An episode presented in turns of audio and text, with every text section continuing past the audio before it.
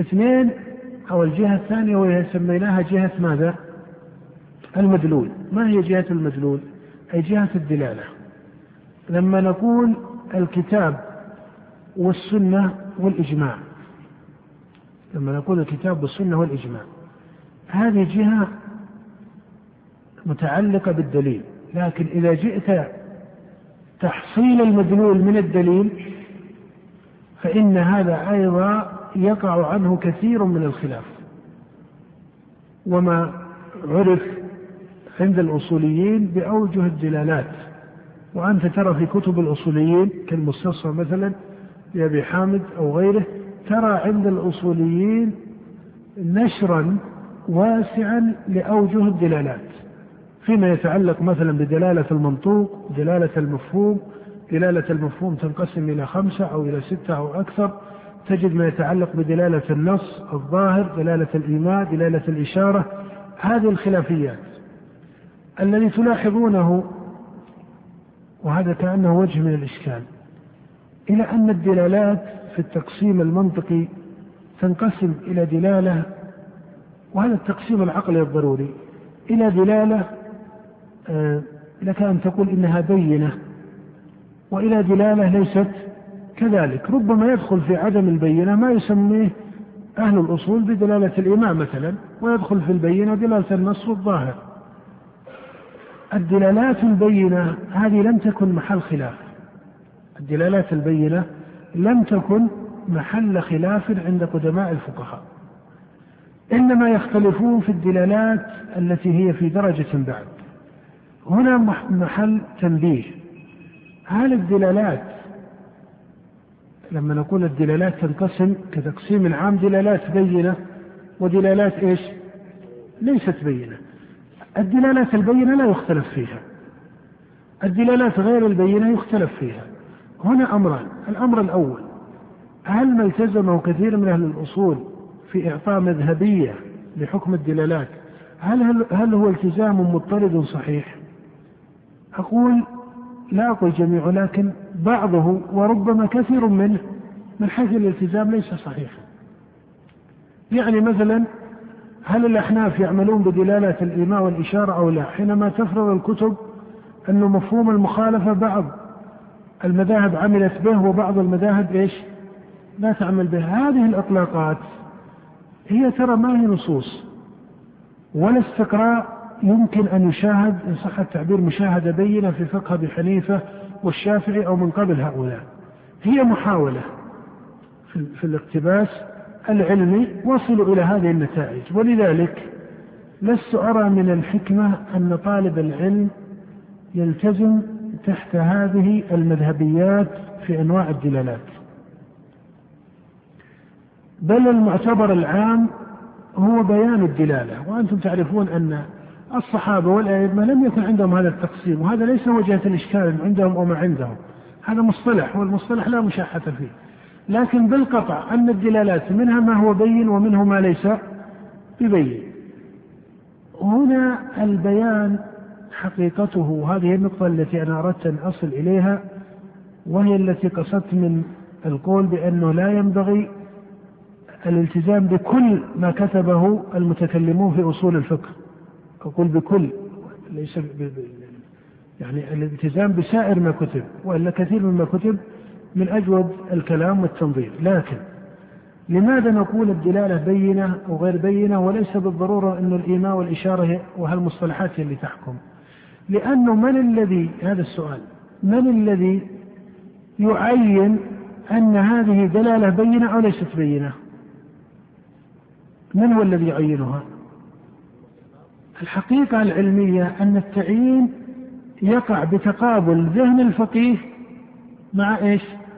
مع الكلمة أو الجملة فأحيانا يكون التأثير لكونها الدلالة بينة أو ليست بينة الحالة التي عليها الفقيه وهو المستدل هي التي تحكم أن هذه الدلالة عنده بينة أو ليست بينة. أنا أعطيكم مثالا بسيطا وبمعنى الكلمة بسيط بمعنى أنه بسيط في التطبيق. لما أتى حديث وهذا ذكرته في بعض المجالس لما أتى حديث في غسل الجمعة لأنه أحيانا لما يقرأ الناس أو بعض طلاب العلم يقرؤون حتى قراءة الأصولية؟ الإشكال في طريقة التطبيق. ما هو في هذه المصطلحات؟ الصحابة ما كان عندهم مصطلحات. وجود المصطلح أو عدم وجود المصطلح مو هو الإشكال؟ نحن ما نريد أن نقول نترك المصطلحات لأن الصحابة ما عندهم مصطلحات؟ لا. ما يلزم أن الصحابة عندهم مصطلحات. ما دام مصطلحات صحيحة ما في إشكال. بس المهم أن نفقه أن القضية ليست قضية مصطلحات. لما أتى حديث أبي سعيد أو حديث أبي سعيد نعم في الصحيحين. لو قال فيه النبي غسل الجمعة واجب على كل محتلم. الآن الفقيه أو الناظر قد لا يسمى بدرجة فقيه قد يكون من طلاب العلم الذين يفتون الناس وهو ما وصل درجة فقيه حتى يكون مجتهدا.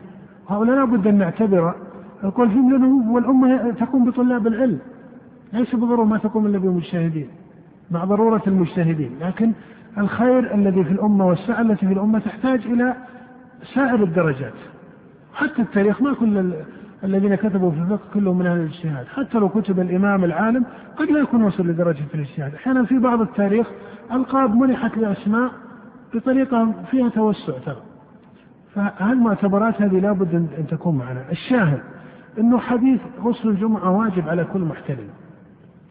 هل هذا من الدلالة النص أو الظاهر؟ أو من دلالة أقل من ذلك هل هي من الايماء والإشارة إلى وجوب غسل الجمعه؟ أنت تلاحظ أن كثير من الفقهاء بل جماهير الفقهاء لا يرون فيه دلالة لا نص ولا ظاهر ولا ربما أقل من ذلك.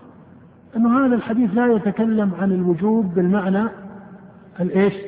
الاصطلاحي وانتهت القضية. أحيانا ينظر البعض لا الحديث دلالة صريحة ولا ربما يقول لك دلالة ظاهرة. والدلالة الصريحة والدلالة الظاهرة معتبرة عند عامة أهل العلم.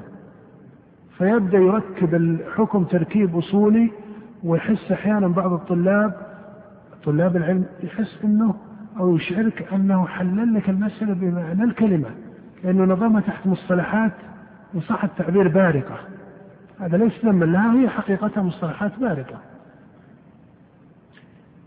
هنا الذي نريد أن نصل إليه في هذه الجهة؟ وإلا تعرفون أنتم في كتب الأصول هذا بين الدلالة الظنية والدلالة القطعية أقسام الدلالات هذا ما هو المقصود ان, أن نقول في هذا الدرس ذلك لأن كل من يرجع إلى أي كتاب من كتب الأصول يجد هذا وأكثر. لكن الذي أريد أن أصل إليه إلى أن تعيين الدلالة لا يرتبط بالنص فقط. النص من حيث هو لا يعطيك دلالة معينة. هل النص من حيث هو إذا أعطى النص من حيث هو دلالة معينة صار نصا قطعيا. أليس كذلك؟ هل هذا يختلف فيه؟ هذا لا يختلف فيه. ما دام أن النص اختلف في دلالته فمعناه أن النص من حيث هو لم يصرح تصريحا قطعيا بدلالة. كيف اختلفت؟ اختلف التحصيل. التحصيل يرجع إلى من؟ المستدل. و فقهه لهذه الدلالة. وعليه مسألة الدلالة الإيماء أو الإشارة أو ما إلى ذلك هل هي حجة أو ليست بحجة؟ هذا طرف من الخلاف ليس هو جوهر الخلاف. لماذا؟ لأن الأهم منه متى تقول عن هذه الدلالة في النص إنها إيماء أو إشارة أو نص أو ظاهر؟ أنت تقول إنها نص. طيب لماذا نص والجماهير من المتقدمين ما اعتبروها؟ مع أن الحديث ما تستطيع تقول إن الحديث لم يبلغهم حديث مشهور. في كتبهم وسننهم ومسانيدهم لماذا لم يعتبروه؟ فهنا مسألة تعيين الدلالة. هل الدلالة تفيد أو لا تفيد؟ هذا ترى ليس تحت مصطلحات. ما في رمز معين لدلالة الإيماء يتفق عليه أو رمز معين لدلالة الإشارة يتفق عليه. حتى مسألة الصيغ. لما يقولون مثلا صيغ العموم كذا. هذه أحوال تقرب لكن أحيانا يقف الفقيه مترددا في هل هذا العام عام محفوظ أم أنه عام مخصوص أم أنه عام أريد به الخصوص أما إلى ذلك. وهذه صور مبثوثة في كتب أصول الفقه تعلمونها. إذا تكلمنا عن الجهة الثالثة في سبب الخلاف وهي التي سميناها جهة المستدل. وهذه في نظري هي أهم الجهات. لماذا أهم الجهات؟ لأنه فعلا الاختلاف هل هو ينشأ من النص أو ينشأ من الناظر في النص؟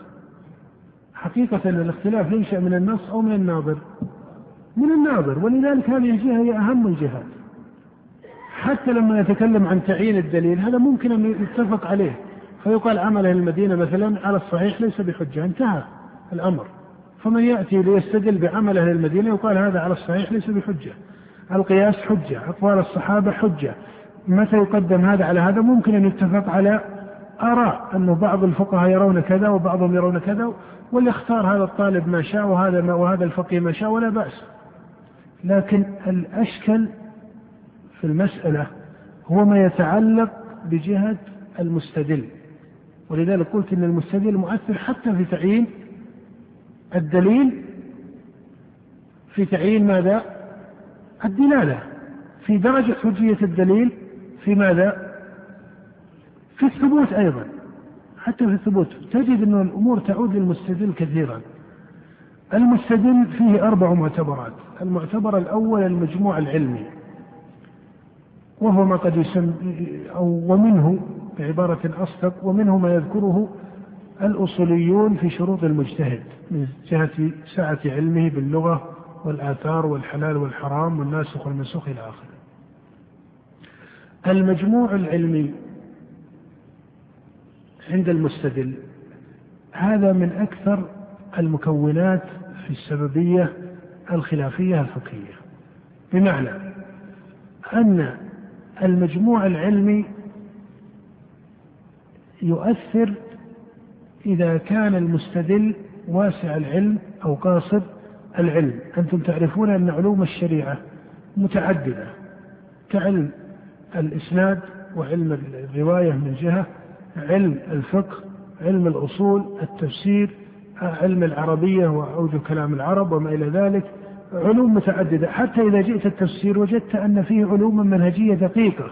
أحيانا نقول التفسير كلمة عامة لكن تأتي داخل التفسير مثلا أسباب النزول الناسخ والمنسوخ تفسير القرآن بالقرآن تفسير القرآن بالسنة وما إلى ذلك. إذا جئت مثلا في الحديث يأتيك المشكل والمختلف ويأتيك شروط الصحة وشروط الترك للعمل بالحديث وما إلى ذلك. فهذه علوم داخل علوم إن صح التعبير. علوم دقيقة داخل علوم. ومثله أيضا في الفقه وفي أصول الفقه وما إلى ذلك. إذا كان كذلك فالمجموع العلمي واسع. ولذلك من كان من الناس على كثرة اتصال بكلمات الفقهاء وآراء الفقهاء أو تقول على كثرة اتصال بالرأي فإنه في الغالب ينتج عنه فقه يناسب ذلك. وهذه سنة ماضية وقد برزت في الكوفة كما تعرفون في صدر التاريخ الإسلامي.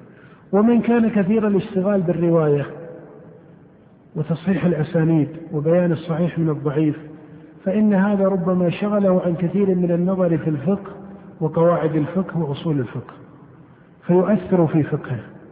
ومن غلب عليه العناية بمسألة التقعيد والتأصيل فإن هذا أيضا يؤثر في فقهه. فهذا المجموع العلمي ما يتعلق بلسان العرب وما إلى ذلك. هذا المجموع العلمي يؤثر في الفقه واعتبره واعتبره في الأئمة الأربعة كأئمة كبار. فأنت ترى آثار الآثار في فقه أحمد أو أثر الآثار في فقه أحمد وأجوبته. وترى آثار الفقه لقواعد الشريعة ومقاصدها وفقه لسان العرب ودلالات الكلام في كلام الشافعي. وترى ما يتعلق بالاستمساك بالهدي النبوي الذي قبل أن ينتشر الخلاف. هذا اتجاه بين عند من؟ عند الإمام مالك. حتى أحيانا يحدثونه بحديث كما لما حدثوه بحديث أو بلغه حديث من صام رمضان وأتبعه ست من شوال فكأنما صام. الدهر قال أدركنا أهل العلم لا يصومون هذا هذه الأيام ولا يعرفون هذا.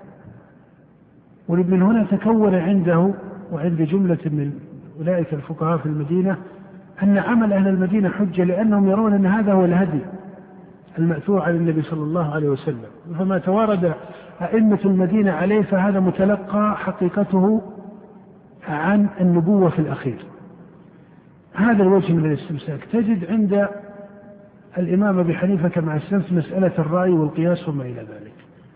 هذه أثرت في نتائج الفقه كما هو بين. هذا التأثير تأثير يعني إن صح التعبير تأثير إيجابي.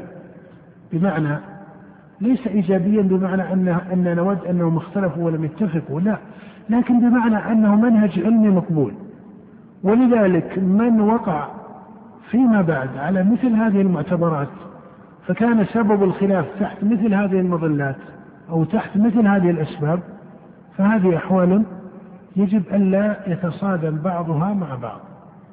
هذا ليس هو الخلاف المذموم هذا خلاف مقبول. قد لا تقول محمود هذه الكلمة قد تعني معنى أخص لكن تقول إنه خلاف إيش؟ مقبول ما دام أنه تحت هذه السببيات. وبالمقابل فهناك اتفاق منهم كما قدم المصنف أنه لا أحد منهم يرد حديثا أو يكذب بحديث لكن هذه الأصول مؤثرة. قد يقول قائل لا لماذا لا نعتبر المجموع الكلي؟ هذه أمور نظرية. هذه أمور نظرية. من حيث الواقع التطبيقي لما انتشر العلم وانتشرت الرواية واختلف التفسير لكلام النبي صلى الله عليه وسلم والفقه فيه أصبح الجمع الكلي فيه ماذا؟ أصبح الجمع الكلي ماذا؟ فيه تعذر فلا يستطيع أن يأتي اليوم فقيه ونفترض فيه أنه جمع ماذا؟ الفقه الكلي يعني جمع ما يتعلق بمبدأ القياس مع العلم المطلق بالآثار مع العلم بالهدي الأول مع كذا مع كذا هذه الافتراضات افتراضات طيبة هي لكنها غير ممكنة التطبيق فيها تعذر ولذلك بقاء التعدد الفقهي بهذه المناهج التي هي تقصد إلى السنة وهدي النبي صلى الله عليه وآله وسلم هذا ليس مشكلة من حيث هو أنا لماذا نذكر المجموع العلمي؟ لأن المجموع العلمي له سبب كما تراه في الفقهاء الأربعة فأثر عناية الشافعي بقواعد العربية وفقه الشريعة وأصولها في فقه وأثر علم أحمد بالرواية بفقه وأثر علم مالك بآثار المدنيين في فقه إلى آخره. هذا إذا قلناه في أولئك فنقوله اليوم في الذين يفتون أو يجيبون من طلاب العلم أو الفقهاء أو من قد يسمى من مجتهد الأمة اليوم مثلا. هذا أيضا لابد أن المجموع العلمي يكون بينا في حقه. ما المقصود بالمجموع العلمي؟ هذا المقصود أننا نفترض ضرورة الجمع أو إيجاد مجموع علمي متكامل هذا كما قلت أنه ماذا؟ متعذر لكن لنصل إلى نتيجة. لنصل إلى نتيجة. ما هي هذه النتيجة؟ أن افتراض اختصاص عالم اليوم أو فقيه بالنتائج الفقهية الصحيحة هذا افتراض أصدق ما يمكن أن تقول عنه أنه وهم. مع أن هذه الكلمة كلمة ربما حازمة بعض الشيء لكن هذا هو الصحيح. هذا في قدر من الوهم حينما يفترض فقيه معين أو نفترض في فقيه معين اليوم أنه هو المحدث للأمة بالأقوال الصحيحة الراجحة. هذا لا ليس له معنى.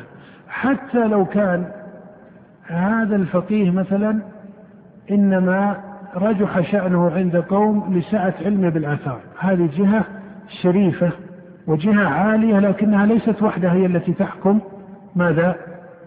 الرأي الفقهي. هذه جهة مؤثرة وجهة كبرى كما كانت مؤثرة عند الإمام أحمد. لكن حتى الإمام أحمد ماذا قال؟ قال ما عرفنا الناسخ والمنسوخ إلا لما جالسنا الشافعي. وكان الشافعي يقول للإمام أحمد إذا صح عندكم الحديث فأخبرني به. فكون مجموعة أو هناك بعض الفقهاء في هذا العصر ممتاز بالرواية أو بالعناية بالصحيح والضعيف هذه جهة شريفة لكنها ليست وحدها الحاكمة فلربما وجد آخر أمتن فقها في بعض المسائل وإن كان ليس بدرجته ليس بدرجته في ماذا؟ فأحيانا يقال هؤلاء ما ما يعتبر رأيهم لأنهم أصلا ليسوا عندهم علم بالحديث هذه الكلمة بعمومها ما عندهم علم بالحديث يعني ما يعرفون الحديث مطلقا هذا غير صحيح. أما أنهم ليسوا من أهل الاختصاص بالصحيح والضعيف والاشتغال بذلك هذا موجود وهذا كان موجود من قديم. حتى الإمام أبو حنيفة ما كان من أهل هذا الاشتغال. أليس كذلك؟ فما دام أنه نتج فقه متميز عن أبي حنيفة ولم يكن محدثا بالمعنى الدقيق فما المانع أن ينتج عن الفقيه اليوم ولو من باب التقليد في كثير من المسائل رأي جيد أليس كذلك؟ وإن لم يكن بارزا أو متخصصا في التصحيح والتضعيف وبالمقابل كما نتج عن بعض المحدثين فقه متميز وإن لم يكونوا من أهل الاشتغال بكثير من أوجه الرأي والقياس ومعاني العربية وما إلى ذلك فما المانع أن ينتج من بعض أصحاب الرواية والاشتغال بالإسناد اليوم ماذا؟ فقه فإذا الميزان ليس تحت هذه الانتظامات. ولذلك بحسب الأقاليم وبحسب أمصار المسلمين يقبل ذلك. اثنين البيئة الخاصة. كيف تؤثر؟ البيئة الخاصة أي التي تربى فيها هذا المستدل. المستدل ما نشأ مستدلا. أليس كذلك؟ يبدأ كطالب علم في البداية ثم يتحول إلى أن يصبح شأنا. وهذا هكذا صار الناس إلا من نزل عليه وحي من الله سبحانه وتعالى. فهو نشأ في بيئة.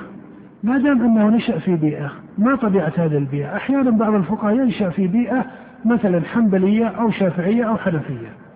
ويصطبغ بهذه البيئة على طريقة المتأخرين من الأحناف والحنابلة والشافعية ويقبل على حفظ مختصراتهم فيحفظ مثلا عند الحنابلة الإقناع أو المنتهى أو المقنع أو ما إلى ذلك ويعنى بتحصيل المذهب وتخريج آراء الإمام أحمد الصحيحة والنظر في الأنصاف مثلا والفروع وما هو المذهب وأيها الراجح من المذهب.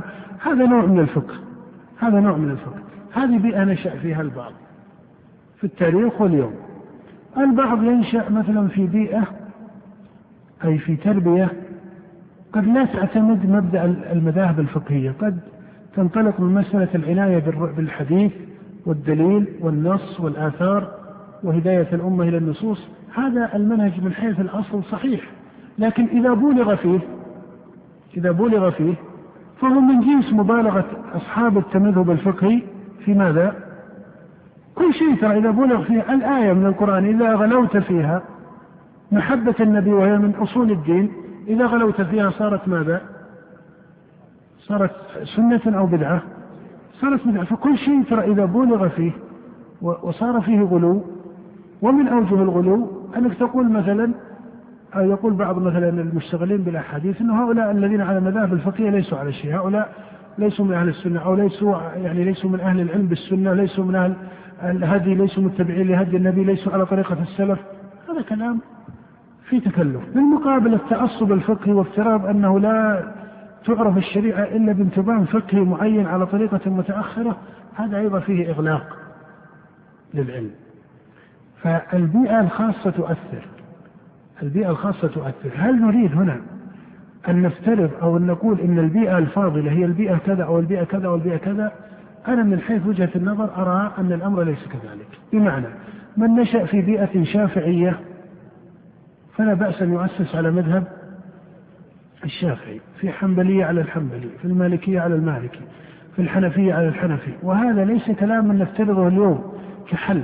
هذا الكلام كان يقوله القدماء ولعله غدا إن شاء الله أذكر لكم بعض آثار الإمام مالك فإنه كان ينهى بعض الذين يأتون من العراق للحج فيمرون المدينة النبوية.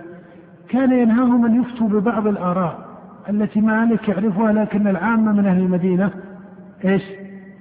لا يعرفونها.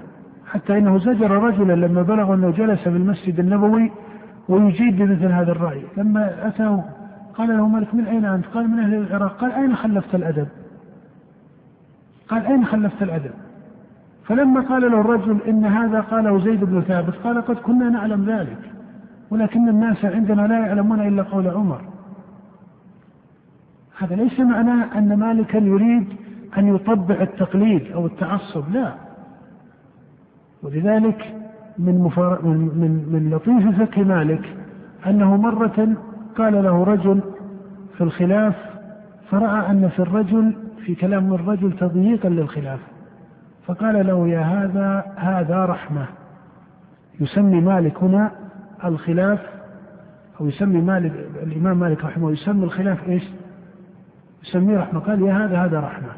ولما سمع رجلا يوسع في هذا الخلاف قال يا هذا إنما هو الخطأ والصواب أحيانا بعض الناس الذين يبالغون في مسألة أن الخلاف رحمة حتى كأنه لا ليس أمام الأمة إلا أن تختار الأذوق أو ليس أمام الإنسان إلا أن يختار بذوقه هذا ليس معناه أنه رحمة في سنن وفيه حق وفيه صواب والخلاف منه راجح ومنه إيش؟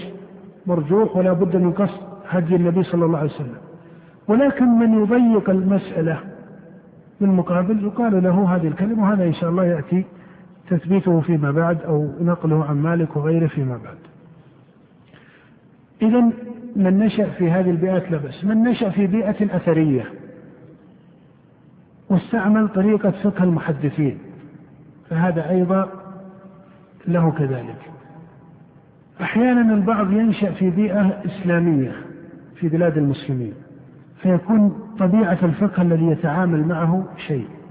أحيانا البعض ينشأ في بيئة يعني تربيه هذه البيئة على شيء. أحيانا البعض ينشأ في بيئة يعني لها ارتباطات علمية خاصة مثل بعض الجماعات الدعوية أو ما إلى ذلك. فإذا على كل حال البيئة الخاصة مؤثرة في تكوين الفقيه. ما المنهج الصحيح هنا؟ ليس المنهج الصحيح أن تلزم بأحد هذه الأوجه إنما المنهج الصحيح أن يكون هناك شروط علمية صحيحة للتعامل مع ذلك. فمثلا البيئات الفقهية الأربع الشافعية إلى آخره هذه بيئات معتبرة ولا بأس بها. وكذلك البيئة الأثرية أيضا هي معتبرة ولا بأس بها. الذي ينهى عنه الناس هو ماذا؟ التعصب. فمن تعصب لواحد من هذه البيئات فإن هذا التعصب هو التعصب المشكل أما من نشأ على بيئة مألوفة عند علماء المسلمين وفقهائهم فهذا من حيث هو ليس مشكلا هذا من حيث هو ليس مشكلا المعتبر الثالث في المستدل وهي نسميها البيئة إيش؟ العامة. البيئة العامة أنتم تعرفون أن بيئات المسلمين تختلف. تختلف البيئات اليوم ما بين بلد إلى آخر تختلف بيئة المسلمين عن غير المسلمين.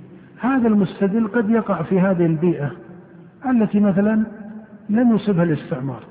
مثلا هناك أمور متعددة حافظ عليها الناس فتجد أن الرأي الفقهي عنده يتسم برسم معين طبعا تحت مجموعة أسباب سابقة أنه تمذهب على مذهب ما أن هناك أشياء أيضا مؤثرة لكن هذا من المؤثرات وهي البيئة العامة المجتمع العام. المجتمع العام. أحيانا قد يكون إقليما وأحيانا يكون بلدا واسعا وأحيانا يكون أوسع من ذلك. ولعل من المثال في مسألة البيئة الشافعي رحمه الله فإنك ترى أن الشافعية لما جاء إلى مصر هل كان مذهبه الذي نسجه وانتظم له في العراق أبقاه في مصر أو لا؟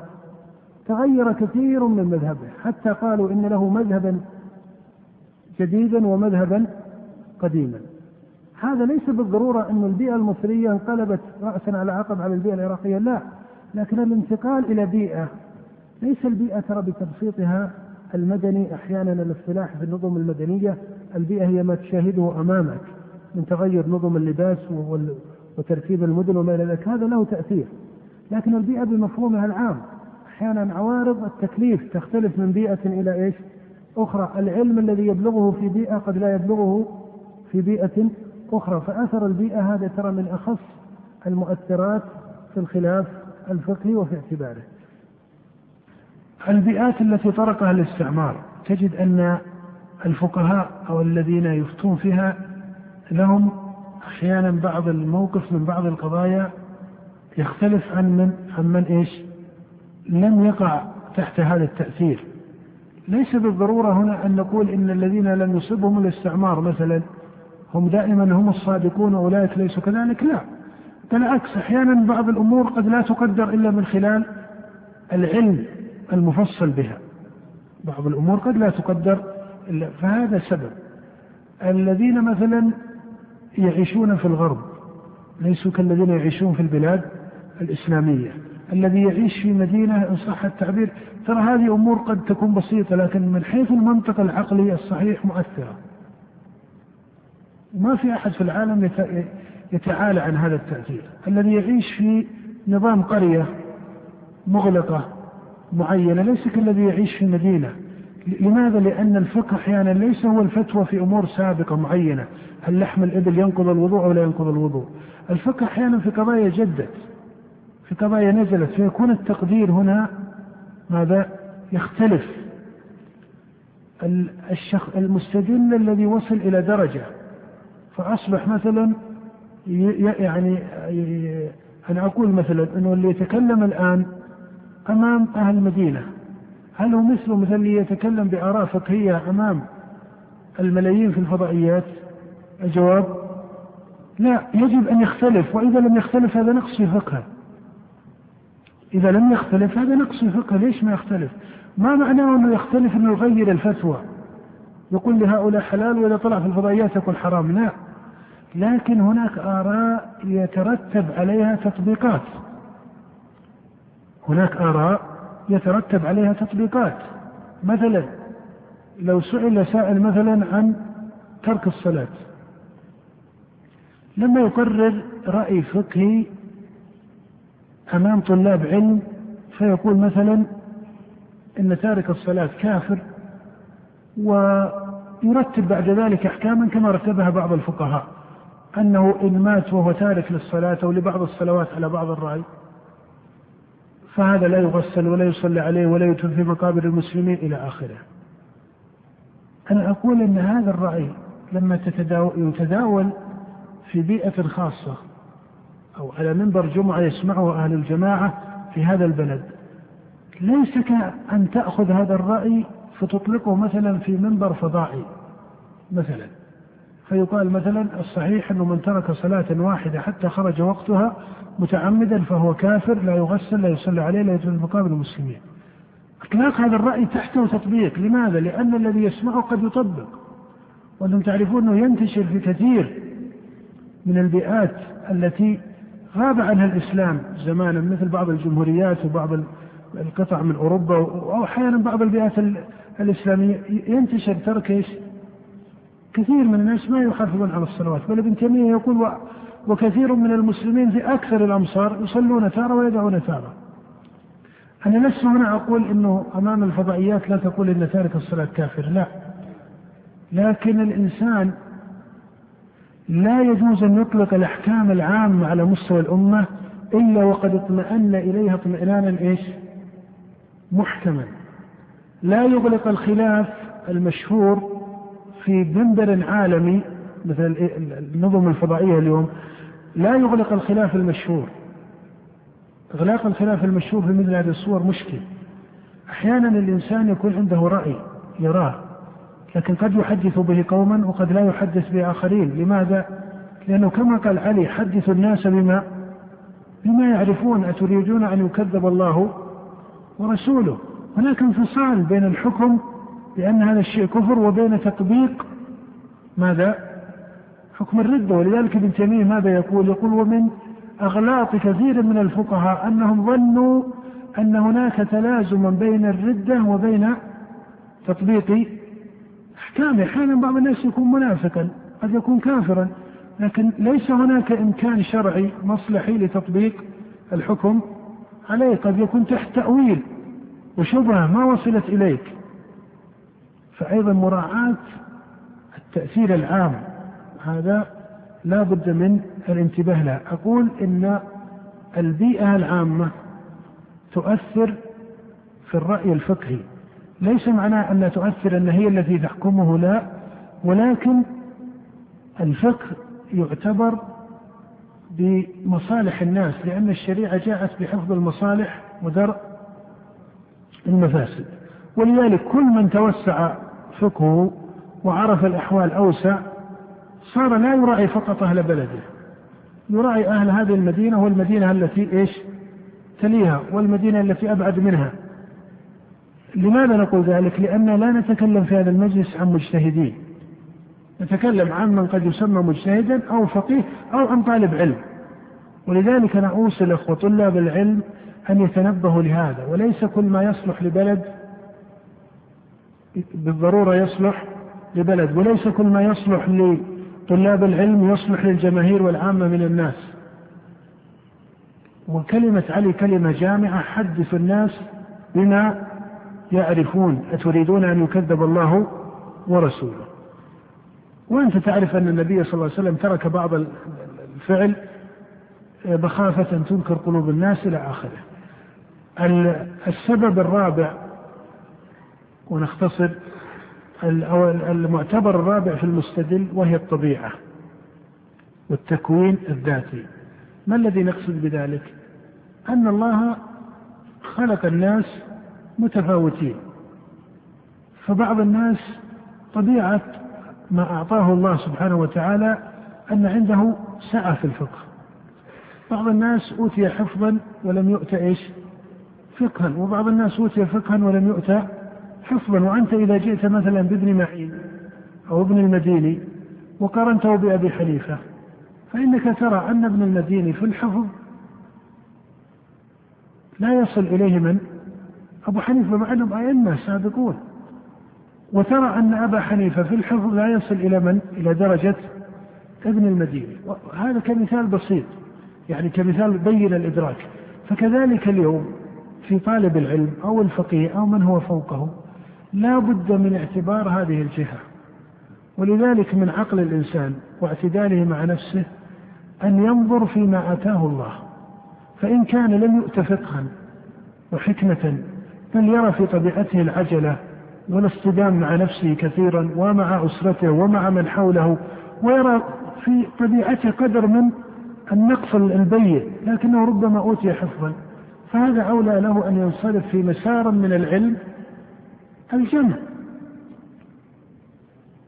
يعني بعض الناس يحفظ الماء مثل الوعاء الذي يحفظ الماء فيشرب منه الناس. فربما كان يعني في مسارات من العلم لا أحب أن أعينها وليست بالضرورة أنها أنقص من الدرجة الثانية لا الأمة لا تزال بحاجة ولا تزال بحاجة ومن السوء ما أثير من قضية التمانع بين الحفظ وماذا؟ والفهم والفهم. هؤلاء يحفظون ولا يفقهون وهؤلاء يقولون لا الفقه أهم. أصلا الإسلام ما في حفظ فقط ولا فقه فقط. هل في فقه في الإسلام فقط؟ فقه من أين تفقه طيب؟ إذا ما عندك نصوص قد حفظت هذه النصوص فمن أين تفقه؟ الفقه فقه النصوص. وكذلك ما في الإسلام حفظ فقط لأنه من حفظ وهو لا يدري ماذا حفظ. بمنزلة الأعجمي الذي حفظ كلاما وهو لا يدري ما معناه. فما هناك تمانع بين هذا الأمر وهذا الأمر؟ إذا كان كذلك لابد أن نلاحظ هذا الأمر. أولا في اتجاه الإنسان للعلم فيختار ما أعطاه الله ولا يتمانع مع طبيعته. هذا ليس من الذكاء ولا من الحكمة أن يتمانع الإنسان مع طبيعته. اثنين أنك في من يجيب سواء كان طالب علم أو أكثر من ذلك أن تنظر في طبيعته. ولذلك من أنواع التعصب اليوم أقول من أنواع التعصب اليوم أن أصحاب النفوس الحارة المزاج الذين مزاجهم حار أو عندهم ردة فعل من شيء معين قد يكون هذا الشيء علميا أو غير ذلك تجد أنهم يعشقون طلاب علم أصحاب مزاج إيش؟ حار فيلتقي عنده ويتتلمذ على يديه ويشيخه وما إلى ذلك وبالعكس حتى ما نكون نضرب على جهة أو على ميزان دون ميزان آخر.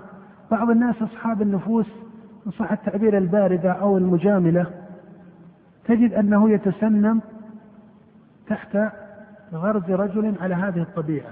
وربما هذا التوافق أصله فطري لأن الأرواح إيش؟